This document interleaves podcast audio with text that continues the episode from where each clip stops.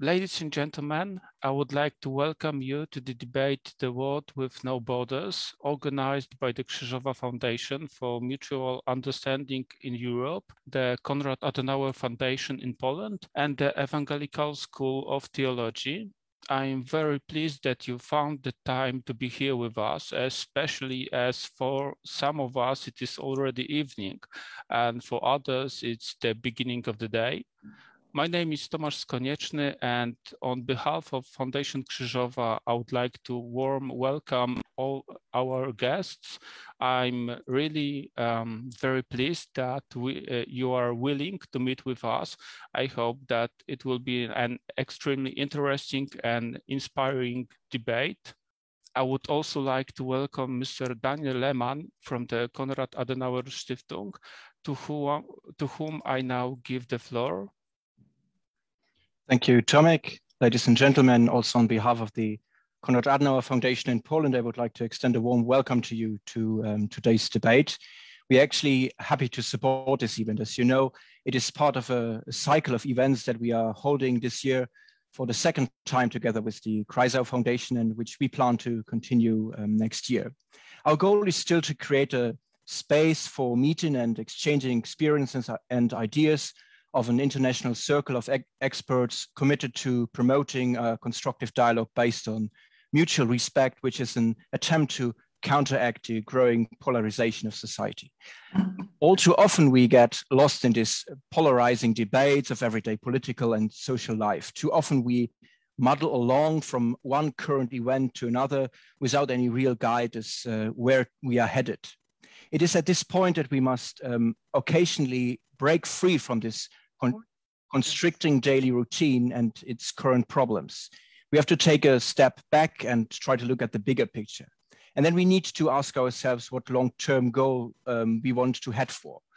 So let us use this discussion to uh, pause and turn to the question of what might await us in the future and where we want to go from, from here. Of course, such a question can only be um, approached from different perspectives, which is why we are pleased that we have succeeded in attracting panelists from such uh, diverse fields. On this ba basis, I wish us an exciting discussion and thank both the panelists and the audience for their presence and participation. Thank you very much for your attention. Thank you, Daniel. And now the floor will be given to Professor Wojciech Szczerba, uh, to whom I entrust the moderation of this meeting. But before that, I would like to remind that our meeting is interpreted into Polish and the participants are waiting for your questions, which uh, you can ask uh, via the chat function of the Zoom communicator. Uh, we will follow up the questions and ensure that they are addressed to our guest at the end of the meeting. Uh, Wojtku, the floor is yours. Thank you very much. Uh, good afternoon, ladies and gentlemen. My name is Wojciech Szczerba. I'm a rector of Evangelical School of Theology in Wrocław. And on behalf of uh, the organizers, I would like to welcome every person to our today's debate, The World with No Borders. And especially, I would like to thank our esteemed guests for uh, accepting our invitation. And let me introduce them. Dr. Edgardo Colon Emeric is with us is, uh, yeah, right now. He's in Texas. He is a renowned American theologian, author of many books and articles that are devoted mainly to theology of dialogue and reconciliation. He's the head of the Center for Reconciliation and the academic dean of the Divinity School at Duke University in the USA. Thank you very much for being with us. Uh, I would also like to uh, introduce Director Leszek Gaś, who's a good friend and head of the Regional Bureau of the European Parliament in Poland. Welcome. Uh, and Dr. Joachim Klose, a national representative and the director of the Forum of Political Education of Saxony in the Konrad Adenauer Foundation. Thank you again. I'm looking forward to our conversation. And I have to say, you are very brave. Uh, I will try to lead our conversation in a fair and best possible way. However, as you all know, such conversations tend to live their own life. So Dr. Tomasz Konieczny from Krzyżowa Foundation will co-lead with me this debate, and I'm sure he will straighten up all my prejudices and heresies and will help us with the open questions at the end of our debate. Uh, let me say a few words about the reasons for our uh, conversation.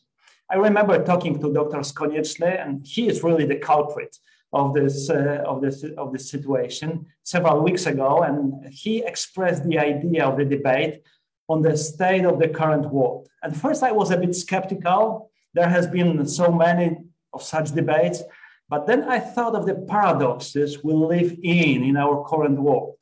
So, on the one hand, we cross so many traditional borders and limitations.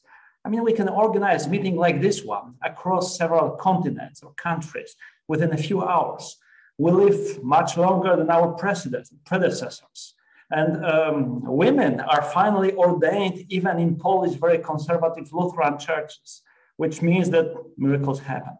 So there are many borders and many limitations that do not longer exist. But on the other hand, well, there is the pandemic, which separates us physically from each other. The economic inequalities in the world are bigger than even before. We see racism and nationalism growing again in many parts of the world. So there are many walls in our current world that are yet to be overcome. So we live in the world of paradoxes, which makes it uh, beautiful and scary in the same time. And what can we do about it? How to understand that? So this was the beginning of the idea to talk about our world with and without borders. So thank you again for accepting the invitation. And let me start with a simple question. Well, actually not. Let me change a little bit the traditional routine. When I'm preparing the interviews and debates, I often consulted, consult my thoughts with my kids. And they tend to be quite critical of my ideas, which I think it's okay. Uh, sometimes, well, what I think is creative and new, they really label with no hesitation as old fashioned and dull. So this time, I actually asked my daughter Tosia to start this conversation with her question. And I hope you don't mind. So here she is. Let me move aside for a moment. And Tosia, the floor is yours.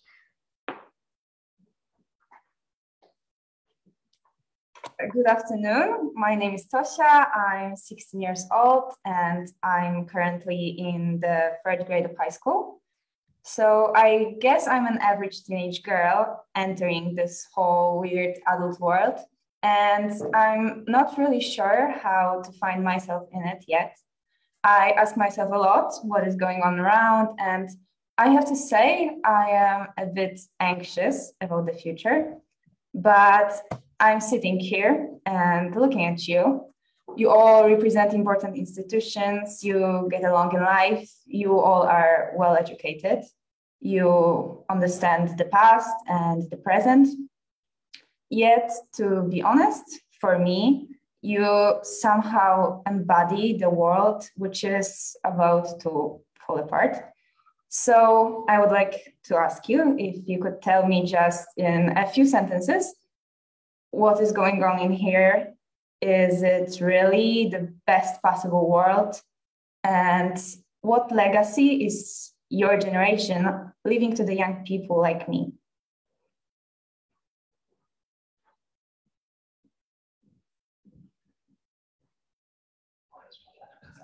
So we can start with maybe Leszek. Okay, thank you very much, Tosia.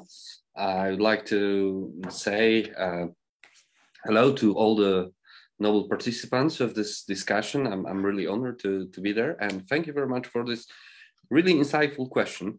Uh, let me start from a one of the most famous quotes from uh, pop culture, um, music and songs. Uh, I'm pretty sure that you also have heard this uh, uh, quote is as the Rolling Stones um, song mm, I can get no satisfaction and this is all about the current uh, society to me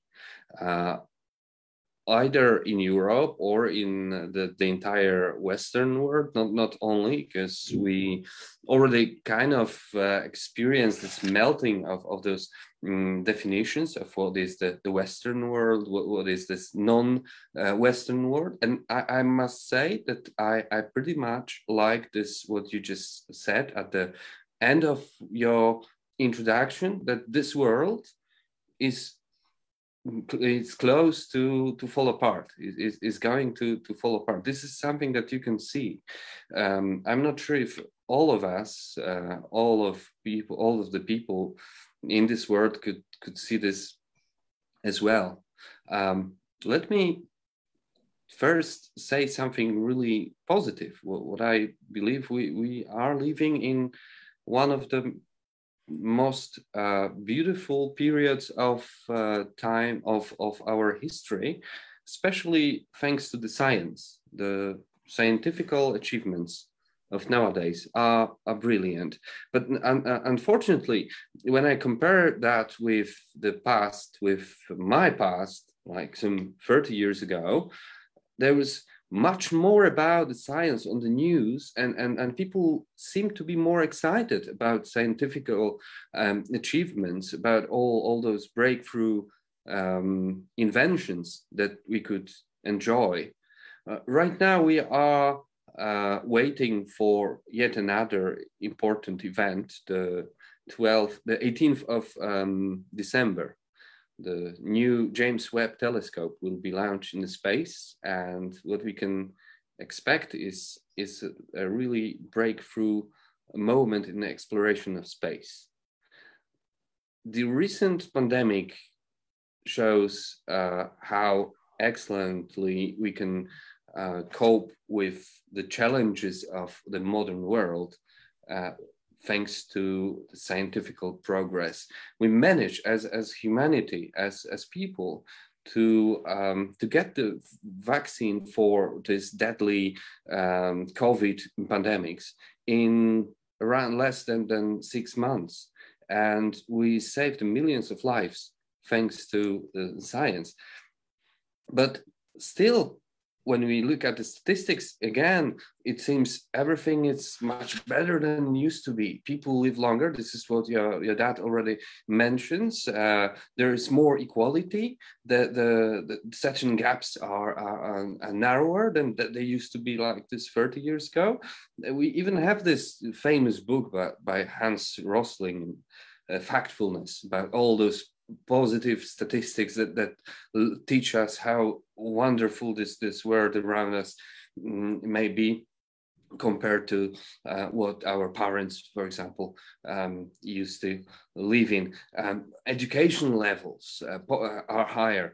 Poverty uh, has been almost eradicated to compared with, with the world of uh, like um, a mid-century, mid-20th century. But somehow as a society, and I'm not saying only after this gloomy uh, pandemics period, we can get no satisfaction out of that. We we are sad. We are feeling this this certain heavy burden of I don't know guilt or, or, or responsibility for the future, and that's good because we are worried about, for example, the environment, what kind of uh, natural environment we, we be able to leave to our uh, children. But I'm afraid there is one and the most important factor here that uh, blocks us as as a, a, people, as a humankind, to to enjoy what we what we achieved, because we are we excel in science in, in many other areas, but we really fail in like self-organization. Well we name it uh, the politics and this this is a, a, paradox because the everything right now is political. We are really polarized on every single subject that you can possibly touch. But on the other hand uh, when you ask your peers your colleagues from your friends from school they say like yeah politics is a nasty word. It's, it's, a, it's a word that nobody wants to adhere to. Nobody wants to be um, associated with with the politics. Like yesterday we had this um, event in uh, our organized by our office and the, the, the organizers co-organizers asked us to to erase the word politics from from the poster because they didn't like the, the, the word. They, they, want, they wanted to remain apolitical. Then I think that the way that we organize ourselves does not uh, reflect what we can possibly achieve. We are still um, living in the old systems. We are uh, victims, our societies are victims of outdated forms of political organization. We are trapped in the realms of old ideas like 19th century nation states and all, all these states uh, mm, with their borders around and we very often we mention this reptilian brain that uh, aggressive and and very like really guarding the space that that uh, leads has been leading nations and generations to wars. And and somehow uh, we passed through lived through so many different events like two massive wars. We we have all these ideas all the knowledge all the science but somehow somehow this political discourse this social discourse the way that we are organized is is really outdated. And and here is the problem i think because people unite people do magnificent things together but they would like to unite around actions, not around words, because they feel that we uh, we don't we lack metaphors, we we lack meaningful words, we we lack meaningful ideas right now. So let's do something instead, instead of talking, because this talking is really void, and and and just act a non-verbal, do something, um, go to action.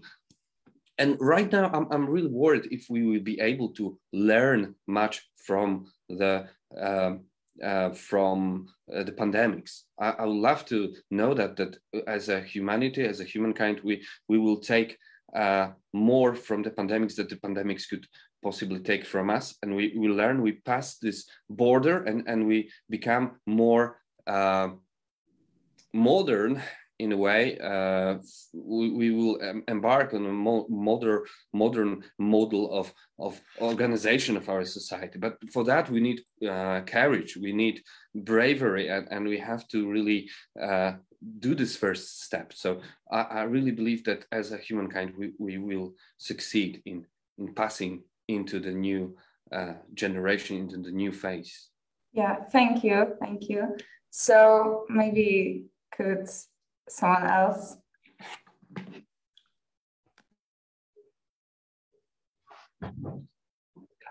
So maybe Edgardo, could you tell me now?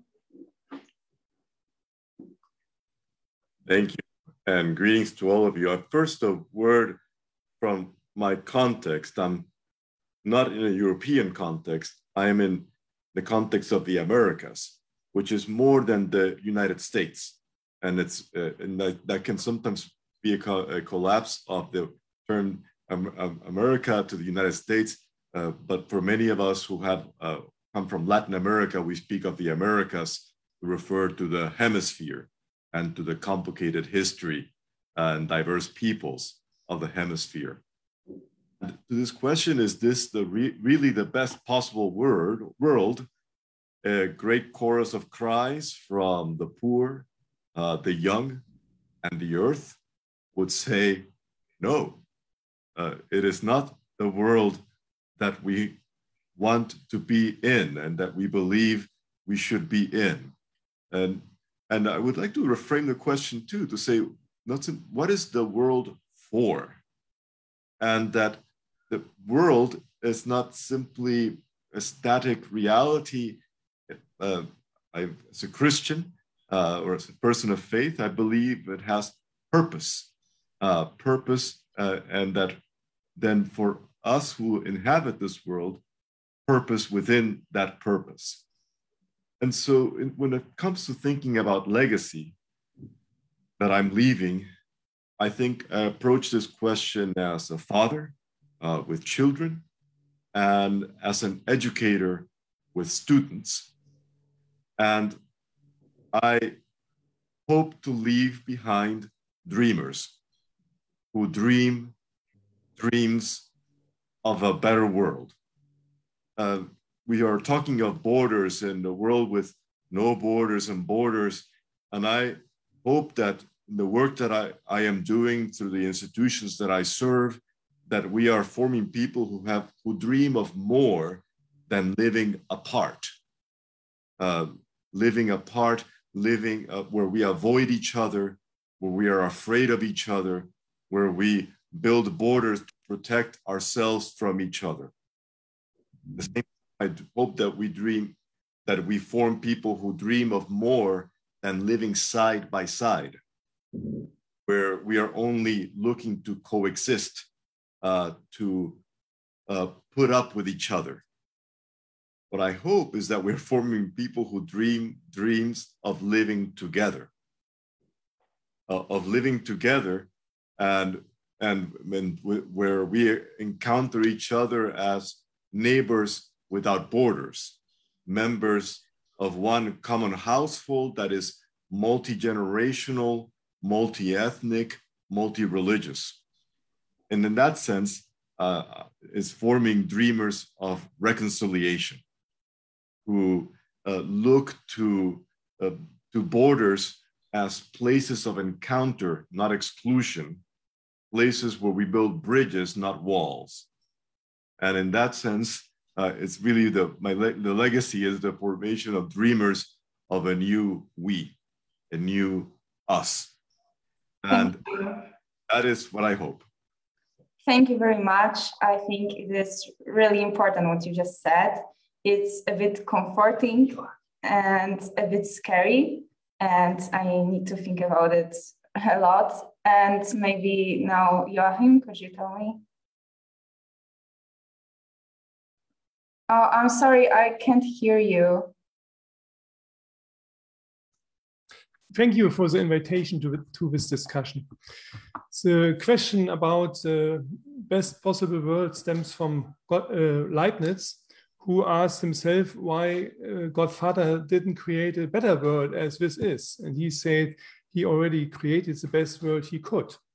And it is our freedom to, to improve the world and so yesterday evening, I had a discussion with, with the Ministry of Environment, the first one in the Federal Republic, uh, Klaus Töpfer.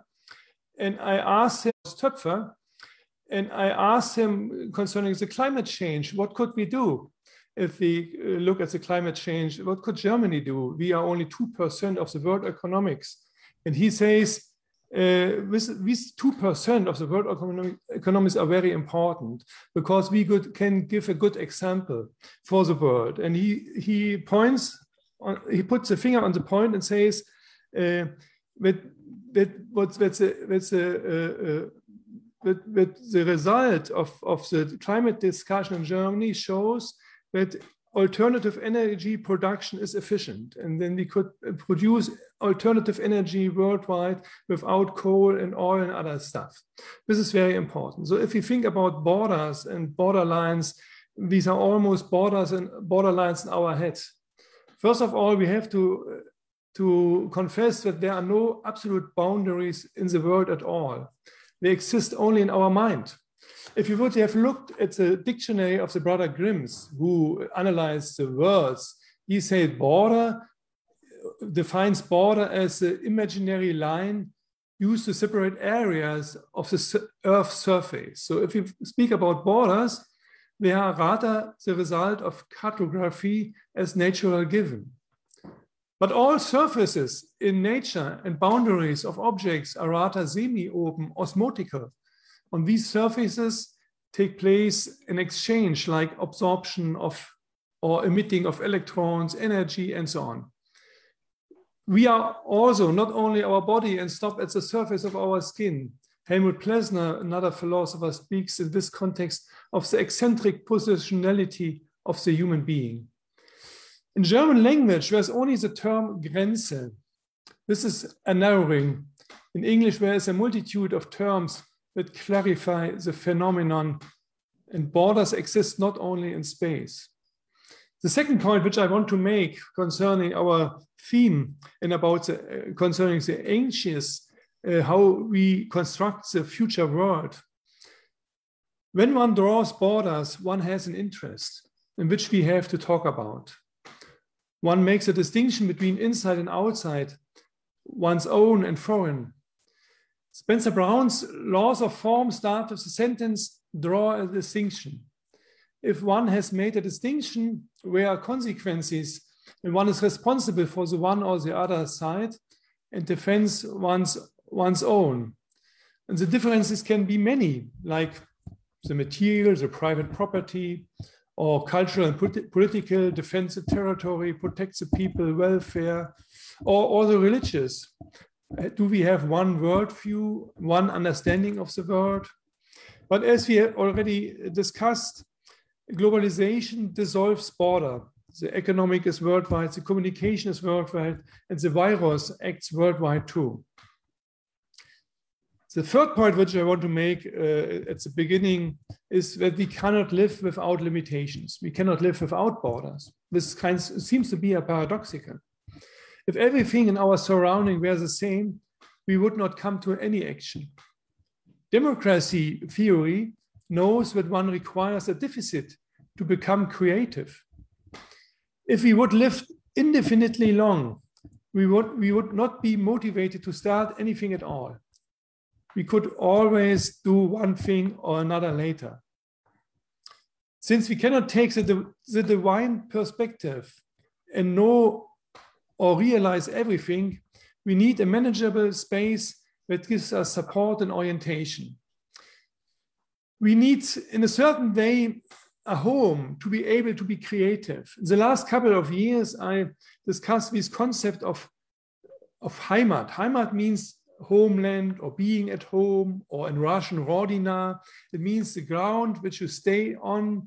And, and I, I found out that there are three different uh, perspectives which we should discuss. One are the first perspective are the places. Our home has open edges but no borders. So if we leave our home and go away, we, we realize that we cannot understand each other, that, that people speak another language, which, which we come in another region, and there are other customs and other people.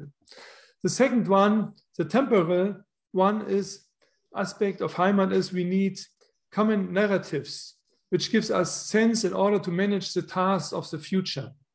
This could be a shared common religion. It could be also a, a, a, future picture of our world, but we have to exchange these this uh, uh, future picture have to discuss it and have to bring it in our discussion to to uh, to come into a doing with each other.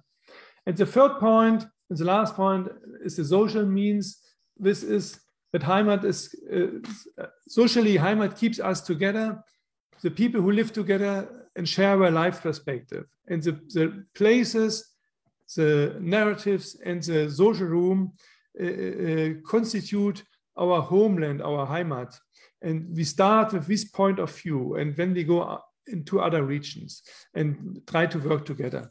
And every kind of border which we set up by mind destroys Heimat. And that's why I'm think I'm thinking we don't need these absolute borderlines which we find in in uh, politics. We need a kind of edges which we can overcome and that we can uh, exchange and that we can creative uh, create our common future, I would say. That's why we discuss today, and I hope we come to a good result. Thank you at the beginning. Thank you. I think that a lot of young people like me ask themselves the same questions. And I think it is really important for them to get the kind of ideas that I just did. And I wish that all adults would think this way and live according to it. So thank you again.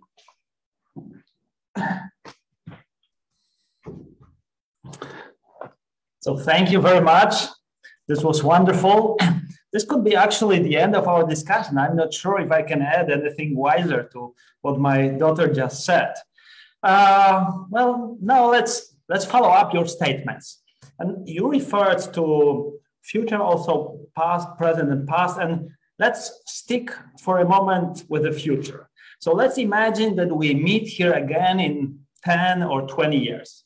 The pandemic is over, we're all happy, rich, healthy, and, and handsome, just as we are now. Um, or maybe not. Maybe the world is crashing and we are barely kicking.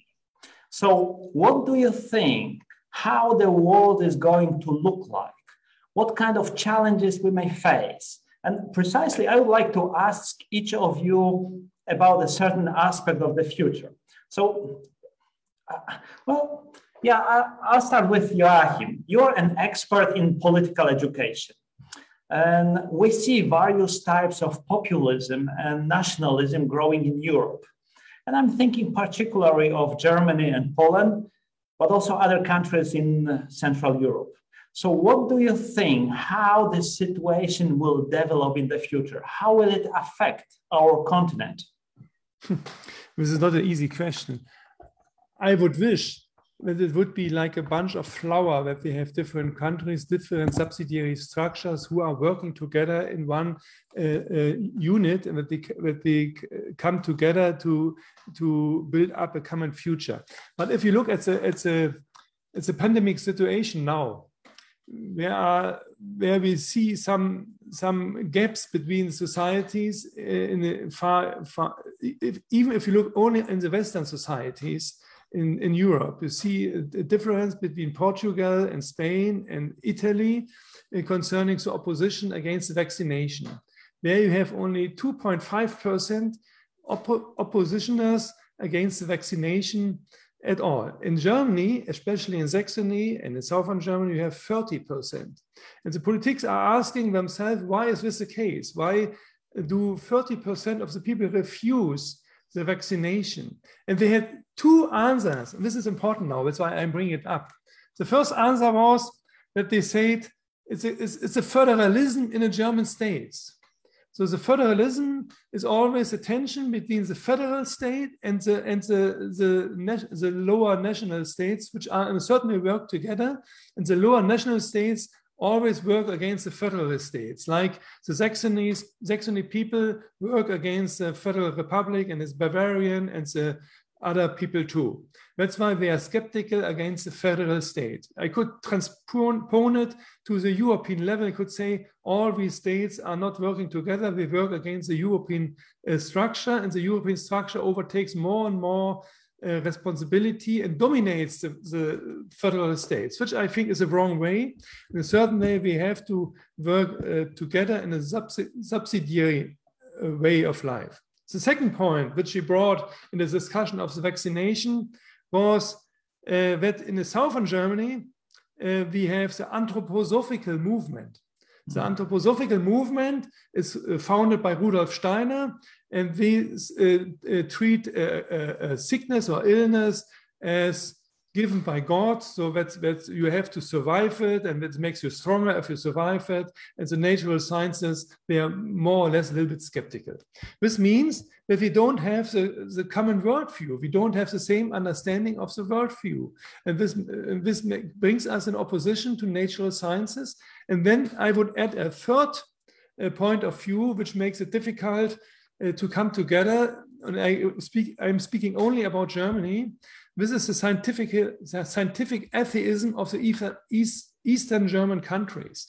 In the communist time, uh, the natural sciences are be treated as without alternatives. So you have to believe the natural sciences, and the people uh, wanted to uh, build an opposition against the uh, natural sciences. Thomas Bauer, a philosopher from, from Münster, says we have to be uh, tolerant uh, against different point of views. He, he said in Germany, Ambiguitätstoleranz.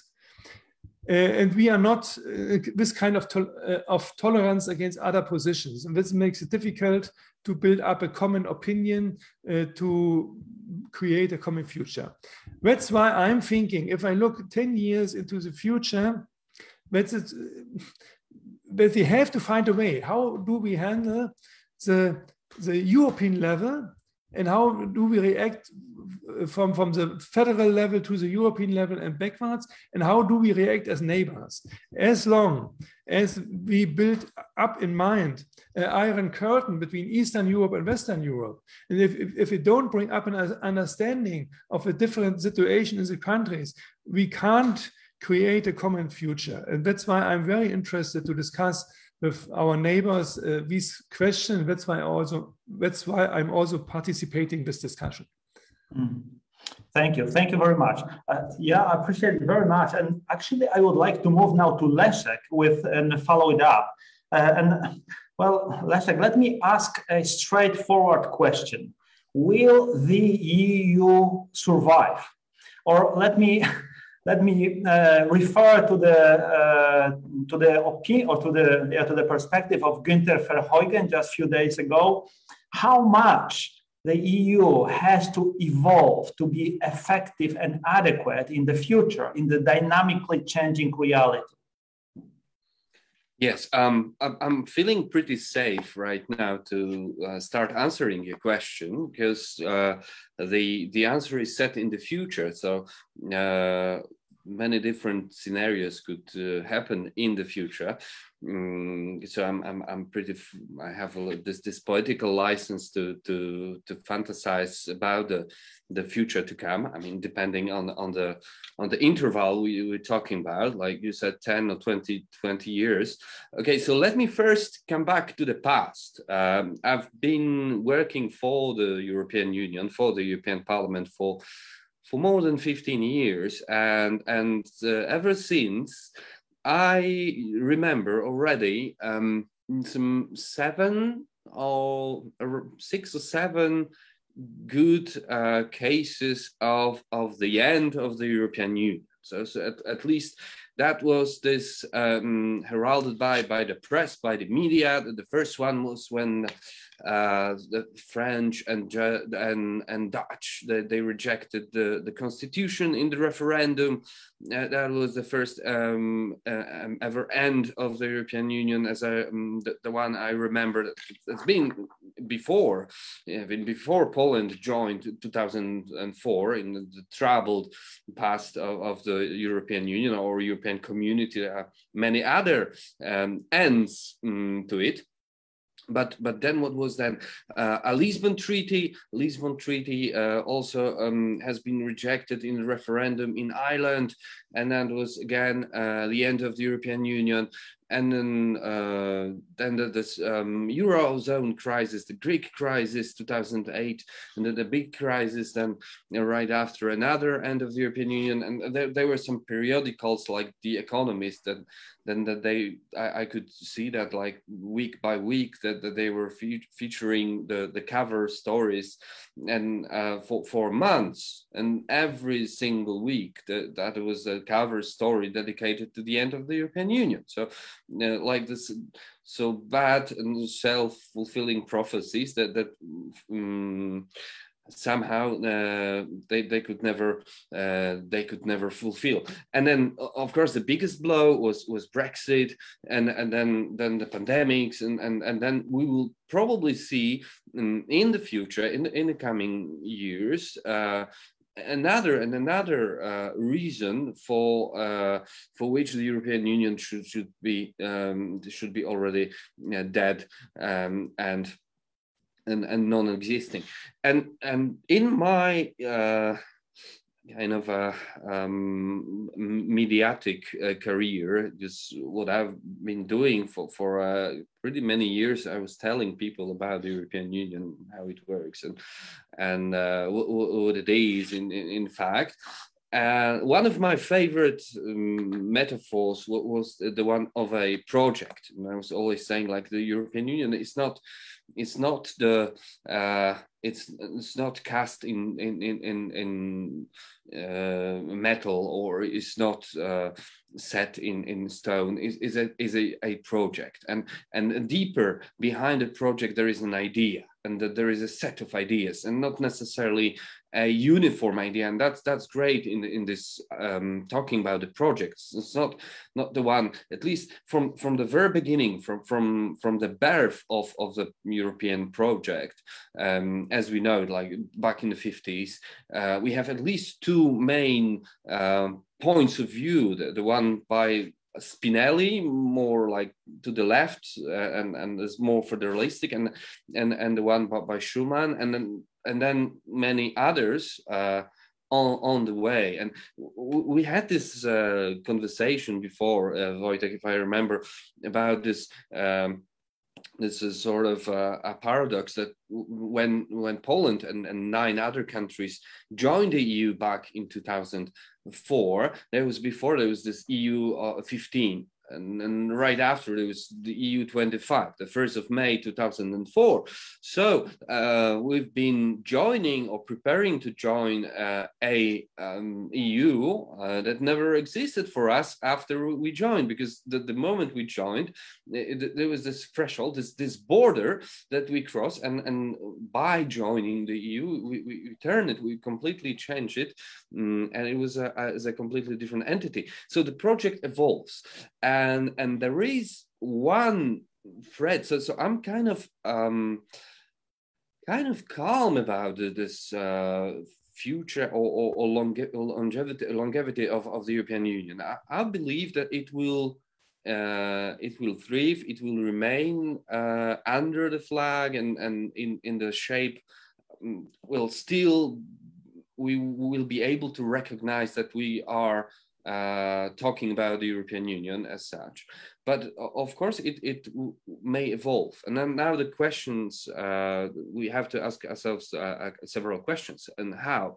Mm, because what I believe, what I do not exclude, and this is probably the, the most scary perspective, is, is that what we have in place is, is a, is a super powerful tool, is a super efficient administration, uh, contrary to, to, to, to, the propaganda and popular belief. And I, I say like uh, extremely well-oiled uh, mechanism that has been serving the, this European unity for, for more than 50 years. And, and, and, and be careful uh, because this in, in, in this uh, worst case scenario could somehow be uh, hijacked and intercepted by by the bad guys in in, in a way uh, when we think of, for example, the border in, in this like physical border, border of the EU, uh, defending the border uh, between the EU and the rest of the world, that's this that this famous or infamous concept of uh, fortress Europe, right? So um, we can we can think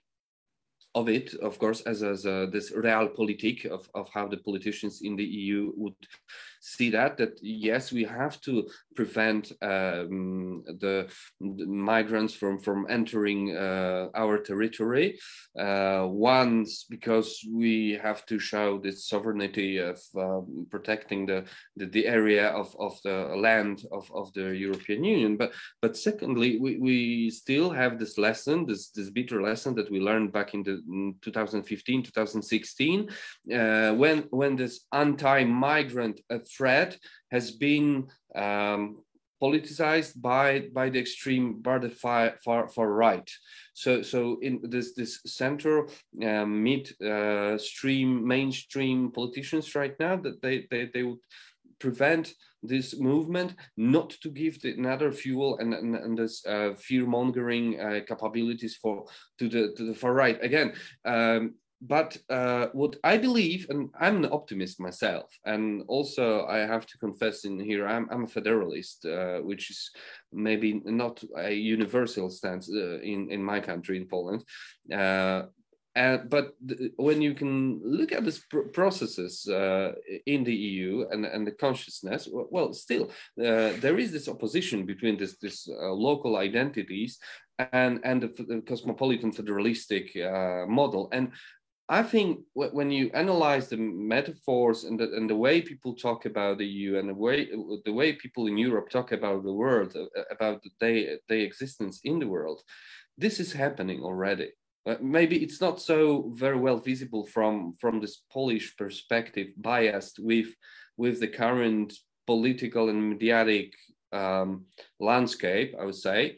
But it, it is it is happening already as this kind of like, well, name it historical process. Uh, it and definitely what I believe in in 10 years or 20 years you will be more federal because this is this is the way it goes this has been the way it uh, through all the new treaties there is more power being uh, given to the European Parliament more more democratic uh, um, willpower um, was uh, taken from from the member states to to the uh, the this, this federal uh, governance of the this the communitarian unions uh, governance.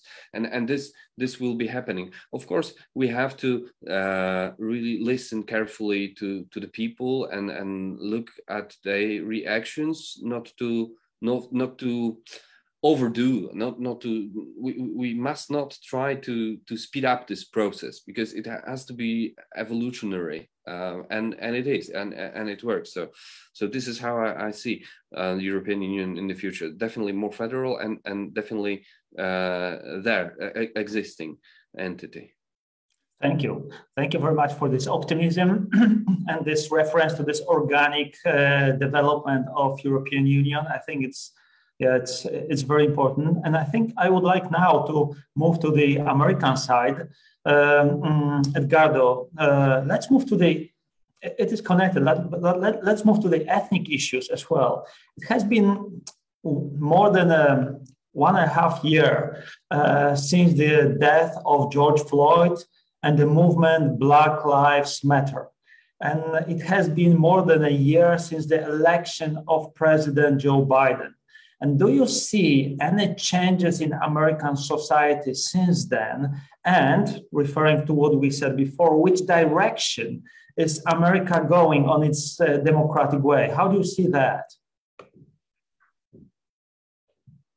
Well, first, it's I'd want to again broaden the, the lens, widen the view, uh, because uh, in my work, I'm I'm also always, as I said, connected with the Latin American context and yeah. seeing all of these actually are part of the same story. Uh, they are part of the same story of uh, the European expansion across the Atlantic and the transatlantic slave trade, the oppression of indigenous people. So it's all one big story. And I think that the focus on only the US side of it uh, uh, is understandable because of the, the power of the United States uh, in across the world through through economic economic and cultural power, and at the same time, um, uh, I think that the, the resolution to some of the uh, these these questions is very much tied to a hemispheric uh, reality. Uh, the second point that kind of prolegomena that I'd like to make is that that uh, for, for me also these the the way for the future to become the dreams for a better future need to be dreamed uh, not only by those of us who are in positions of privilege and power, but actually very much more with the people who have been excluded uh, because they have perspectives that are missing from the, uh, because uh, from those of us who are in positions of power, precisely because they have borne the brunt of the exclusion and the injustices. And so that means in the United States, attending to very much to, uh, to the first voices and privileging the voices of Black, Brown, Indigenous peoples, uh, minoritized communities. And, and, that is also the case in the, uh, uh in the Americas context as well, of uh, attending to, to those voices. And, and what are those voices saying is that, well, that, that uh, we uh, pay attention to moment, uh, moments like uh, George Floyd, uh, and they are moments that, that are apocalyptic in that they open doors, windows, disclose realities that are present all along, uh, that have been with us and are very intractable, and that the history of these lands in the Americas is one that is a history of exclusion, a history of systemic inequalities, uh, a history of violence, and that the the hope uh, we, that we and the hope and lament here go very closely hand in hand. That the protests, the moments of protest over Black Lives Matter, uh, are a moment of hope, uh, in that there is a greater awareness uh, of for some people who were uh, unaware, whether intentionally or uh, or or or just through their formation of what the reality was for so many people of color in the in these lands of that awareness. But then at the same time, there is a retrenchment, a reaction against, uh, that awareness. And that reaction is very strong. And, and this is, and there is a sense uh, in, and people are asking questions that they weren't asking, before, haven't asked for a long time. Questions like, uh, is, is a new civil war in the United States imaginable? Uh, that I mean, that's, that is, what seemed like a hypothetical. It still seems far fetched, but uh, it plausible, imaginable. I'd say also too that in, again in the broader American landscape, the Americas, that we find ourselves in moments of uh, repetition, of uh, problems that were apparently left behind, uh, the, the, the civil wars, the dictatorships, or the Cold War era are again resurfacing, reliving these moments, and and that is cause for uh, lament, and and that lament is important in order to also understand the realities uh, and the possibilities for, for that for a new, better future. But as I, what I want to emphasize, in closing with in terms of these, is um, is that I, I see for us, in a sense, two alternatives here. We either uh, move in the way of, of, of a genuine radical reconciliation that transforms the exclusions in our context uh, in ways that allow for the birth of a new we, a new community, or we will be re repeating the, the histories uh, and the pedagogies of exclusion uh, and oppression and marginalization that have characterized so much of the story of the of the peoples in these lands. And so, I I, I think that there is in that sense a choice uh, uh, for us, and you have many people who are working uh, in, uh, to pave the way in both directions. Uh, both paths paths are being paths are being built, and so that's that's what what I see in from the context of the Americas. Mm-hmm. Thank you very much. Uh, I think in, in your voice, but also in Leszek and Joachim, I can see the uh, can hear the di- dialectic of exclusion and inclusion, and uh, it somehow plays together. And let me, uh, yeah, let me refer now to a report of United Nations High Commissioner for Refugees. It was published just a few months ago, and it refers to 2020. And it says that in 2020, there was something like more than uh, 82 million forcefully displaced people. And in comparison to 2018, when we are talking about the peak of the migration crisis, then there was 65 million forcefully displaced people. And in 2011, there was 39 million people. So we see really that the numbers are well, growing. And out of those 80, more than 82 million people, about 50% are under 18 years of age, and more than 50% are women. And when we read uh, uh, the report that was prepared by World Bank, they say that well, it may we may expect that by 2050 there might be something like 216 millions of so-called climate refugees. And I have to say that these numbers are huge, are overwhelming, are beyond at least my imagination. But at this point, at this very moment, there are hundreds, or maybe a few thousand, but hundreds of migrants on the border of Poland and Belarus. And regardless of the complicated political aspect of the situation, well, I have to say it is really heartbreaking to see children and women and seniors just suffering in the cold weather no food, no warm clothes, no medications, and almost every day soldiers find dead bodies in the woods. Uh, it is really sad. So when we think of the future, inclusion, exclusion, possible scenarios, and when we look at it from uh, the angle of forced displacements, migrations, is there a way to prevent it? And if not, how can we prepare ourselves for the inevitable future? Or referring to what Tosia said earlier, how can we prepare our children? Perhaps they will have to leave their houses. So, how, how would you react to that, uh, Leszek from the European Union perspective? Yes, well, um, migration itself as as a as a phenomenon um, has been uh, in our civilization from from the very beginning. We, we didn't call it uh, migration back then before the invention of borders. That what Joachim was mentioning. That it's it's just a, a relative and uh, and an abstract uh, concept. Uh, the migrants that they, they, were probably called uh, nomads or, or, or, or travelers uh, or whatever. They be became migrants the, the, the, moment that they had to cross one border, leaving their they they country. I'm, I'm just uh, this, thinking of this article, possessive article, what, what, what, does it mean? Um, my country, they country. Uh, how, what is the way that, that the countries belong to us? Or, or, we belong to the countries. And then and then they, they had to cross another border uh, to the to the new uh, country or the, the host country.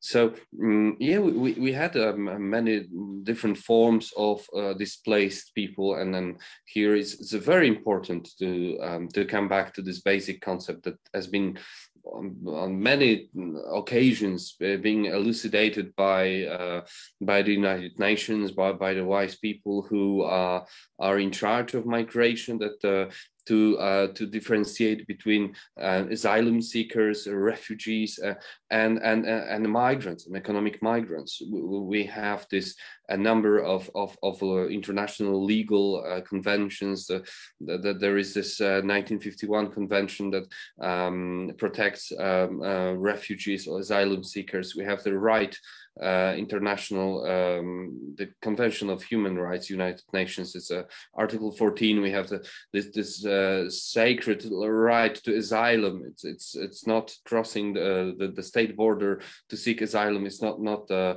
a crime. It's it's it's a human right. It's a basic uh, human right. And we have to be super clear whenever we talk about migration. We have to be super clear of this uh, distinction. And we, we, we can then uh, sort of academically um, think of, of, of a different um, moments and, and, and, the places when, when, those the definitions would somehow blur or, or overlap uh, migrants, asylum seekers, and right now in in in this um, official language talking about uh, migrations and and uh, refugees. We, we we talk we perceive that that there are very often like a mixed groups because and and this is used uh, adversely by by the anti-migrant propaganda.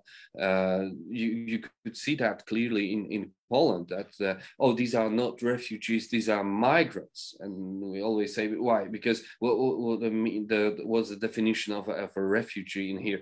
It's uh, it's a person that uh, um, due to many factors and they are named like the, the, the race, religion, uh, whatever, skin color, origin, ethnical uh, status, uh, or whatever, uh, cannot count or, or, or is not able or uh, cannot count on the protection from the state of origin. So, and and and then um, since we the, the, the, entire world is, is divided into into states, uh, it, the, the, this person this this um, refugee has to seek uh, protection in in another country. Uh, we talk about situations of wars and and and and different disasters, um, and right now they come at the border of let's say Poland, and uh, among them there are uh, people from Syria or, or Iraq, and, and there are people from other countries. We we have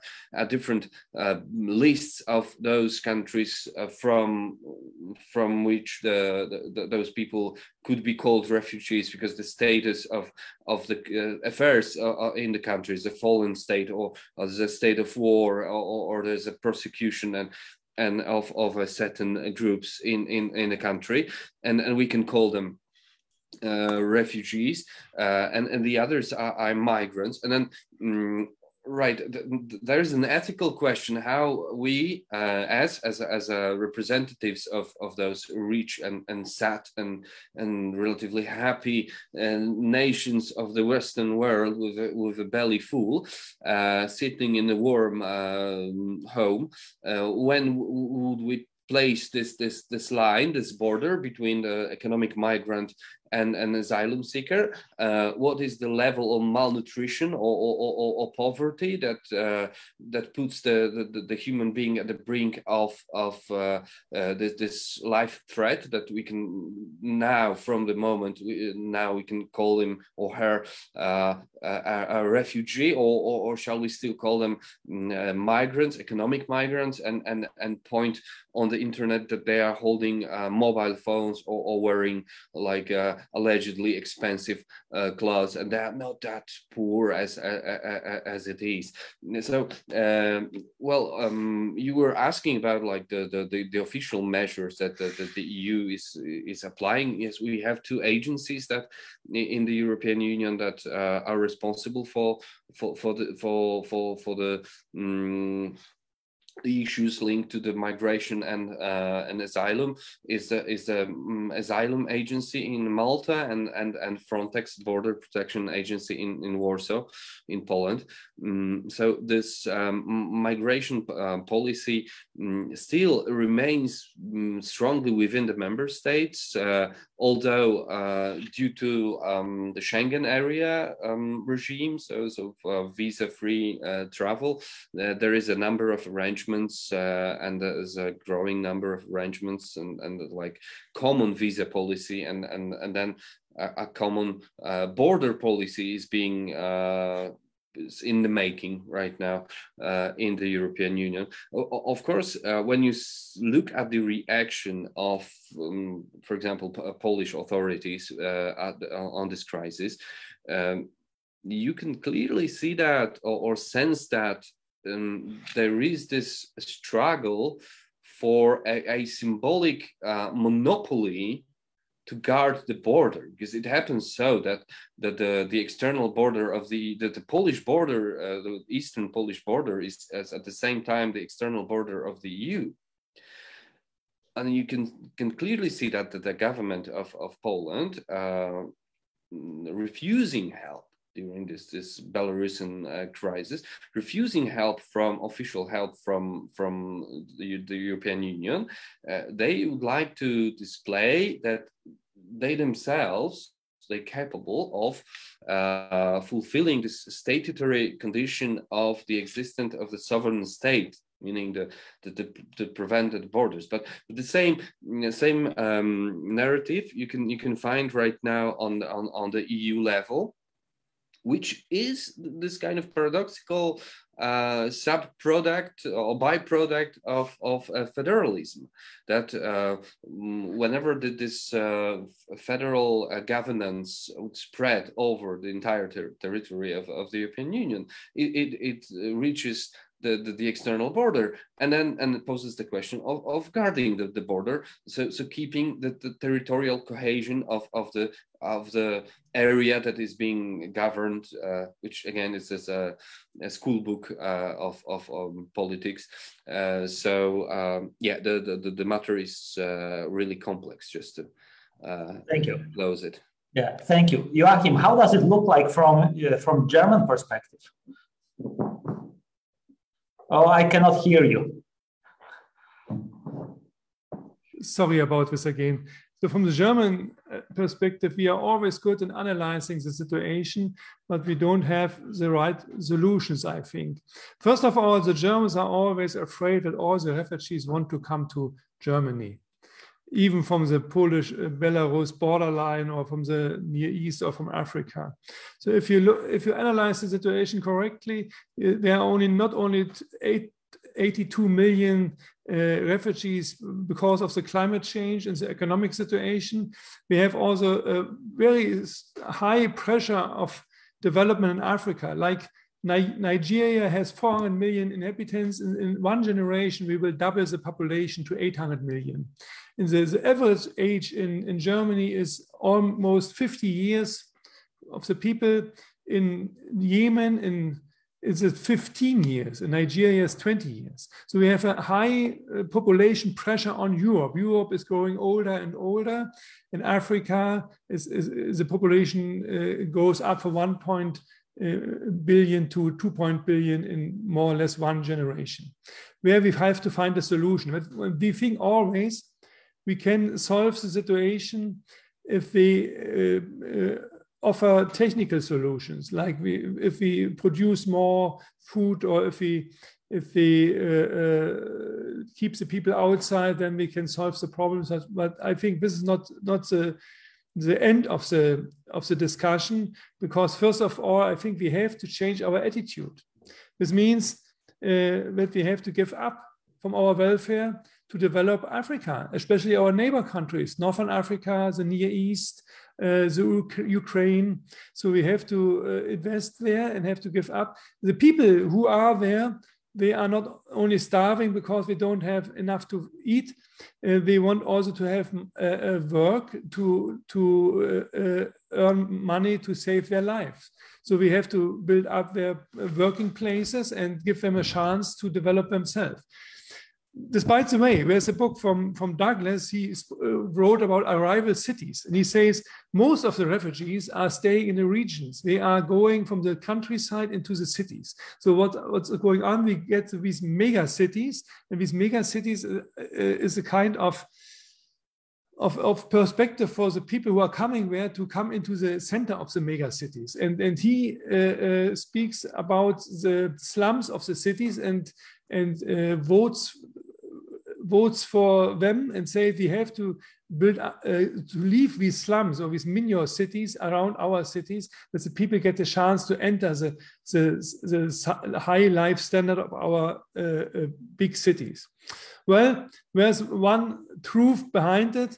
People want to be part of society. And if we want if they come to germany we want to be part of our society want also uh, uh, put their their interest and put their their abilities in our society to to get a better life. And we have to serve or we have to make all tensions or all efforts. We have to make all efforts uh, to uh, to improve their life at their places where they live.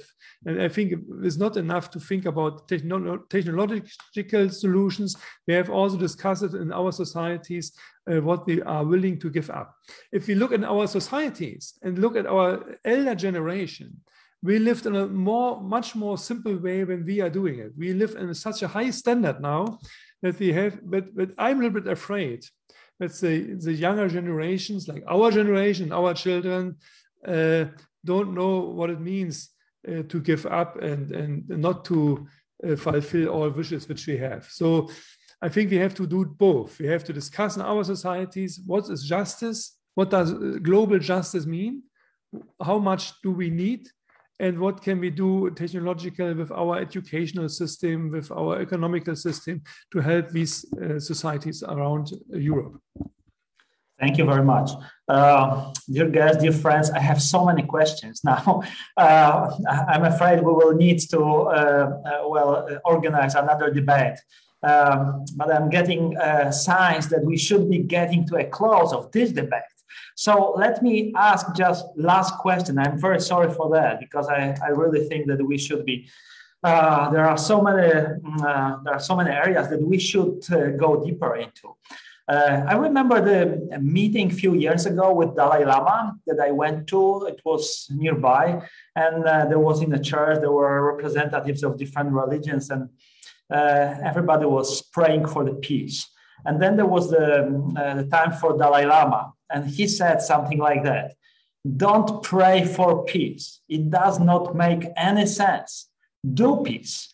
Uh, work work to, to, to create peace on the earth. And I think I liked it. I'm not sure if I would exclude the praying aspect, but I think doing peace is really what is more important. So here is my question to you, the last one, maybe a little bit naive, but I have to ask it. What can you or what can we do in your, in our areas to make this world a little bit better? What can we do? And uh, yeah, Edgardo, what, what do you think? I mean, your American perspective is very important to me.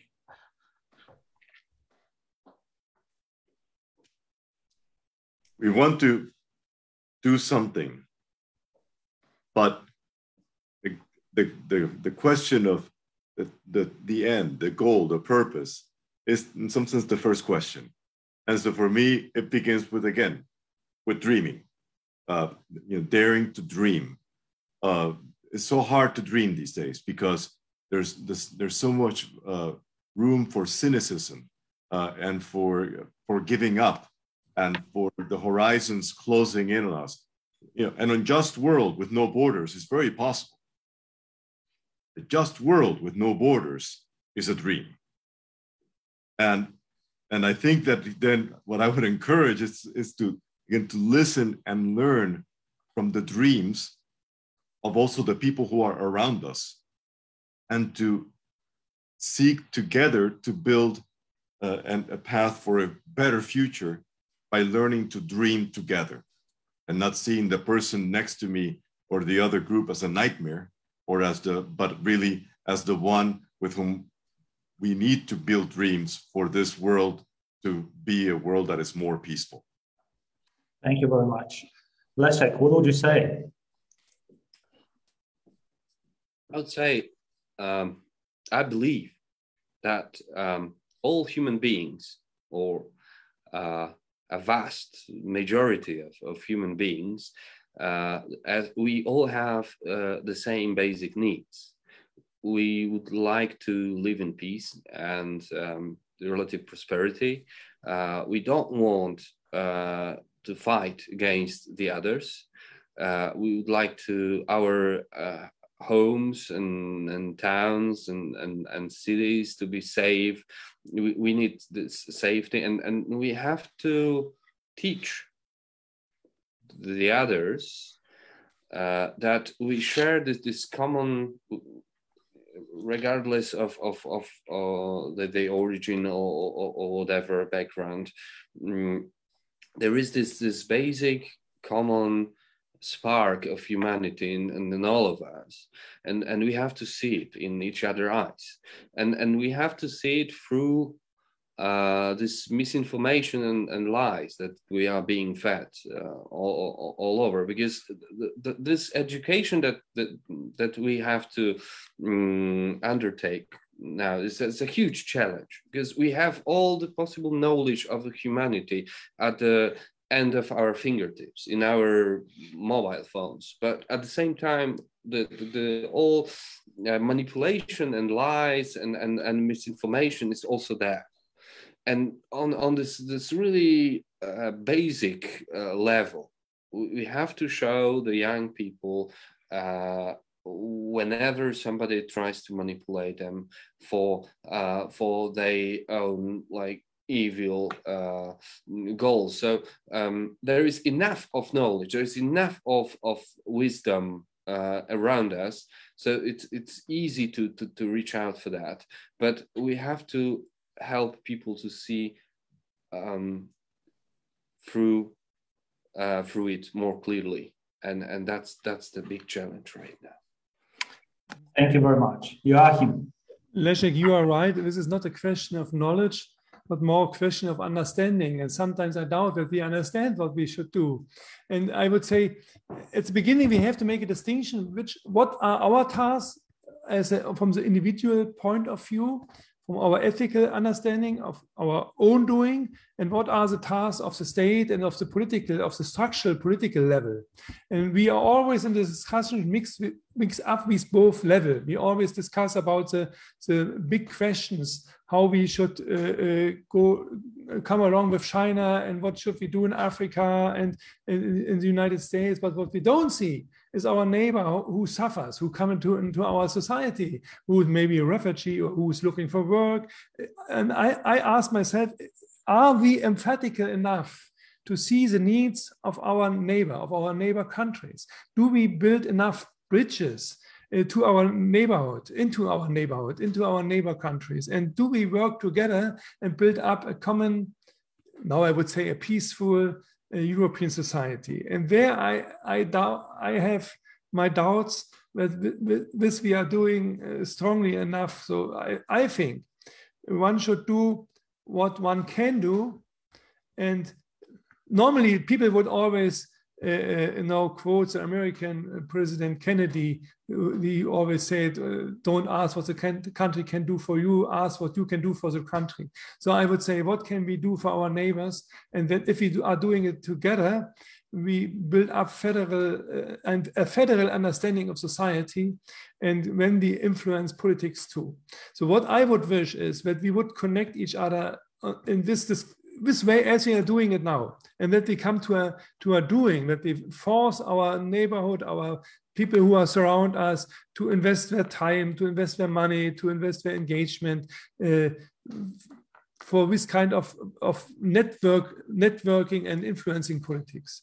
Then I mm-hmm. would think we can change society. I believe that every consumer can change the economics uh, because, of his behavior. And if we look at the younger generation, something, something we can learn too. If we look how much meat the younger generation is eating comparing to our generation. Then they have the feeling that we really change something. So every supermarket is now uh, providing vegetarian and other food stuff as alternatives uh, comparing to eating meat. And if we would do it in our way to build bridges in a humanitarian society, then I think we have a chance to change the world. And we need, as Europeans, a common project. And, and one of these common projects is uh, to build bridges to our neighbor countries like Northern Africa, Near East, and the more eastern countries from Germany. Thank you very much. I think there's a beautiful conclusion of our conversation, at least this part of our conversation. I think this idea of dreaming together, I think this is something that is very close to my philosophical mind. Then, uh, well, just using the knowledge that we have, really, it's amazing. Really, we have so much at hand, and we can, we can, well, we can use it somehow. Sometimes we don't use it. And then what Joachim said, really helping the other person that is that is close by. It's wonderful. And yeah, you're right. Really, looking at the younger generation, amazing how much we can learn from them. You know, the, the whole meat consumption, much less. And the fact, I don't know, at least in, uh, well, as I see the younger people, how many of them buy, uh, buy their clothes in second-hand clothes and how much, uh, well, effective they, uh, they tend to be at times at least. So thank you very much.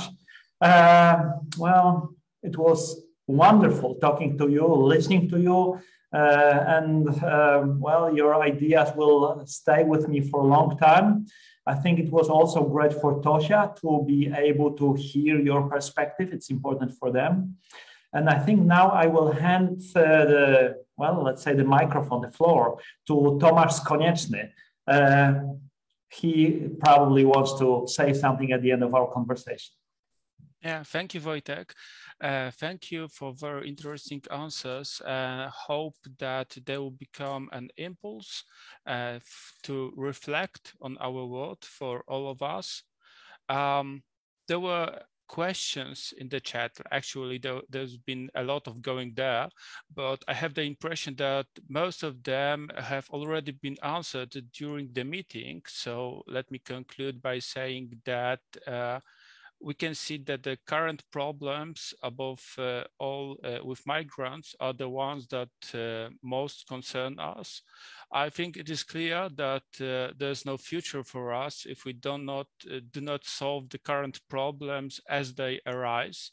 So. Um, I must add that uh, many issues were not raised, as Wojtek said. There, there, were no mentions about the China policy, the um, shifting of the word power in, a, in the modern world, uh, all the problems which are experiencing in the uh, semiconductor market, for example, which uh, raises the, the questions of, of, the limits of technological development and the future of green transformation. And I think this is an Alex, excellent excuse to return to those questions and to invite our guests to another meeting. I hope that uh, you will all agree with me that we, we need such meetings. Um, many thanks to our guests, Edgardo, Joachim, Leszek. Uh, thank you, Wojtek, for moderating. Uh, special thanks goes to Tosia. You did great. I also would like to thank the interpreters, uh, Anna and Katarzyna, who pr provided the interpretation of the meeting into Polish. Um, for those who could not be with us from the beginning, I would like to remind that the recording is available on the Facebook of the Krzyżowa Foundation. And uh, for the um, ending part, I wish us all the best, like more bridges uh, than borders. And uh, good night, good luck, or for the ones in America, have a great day.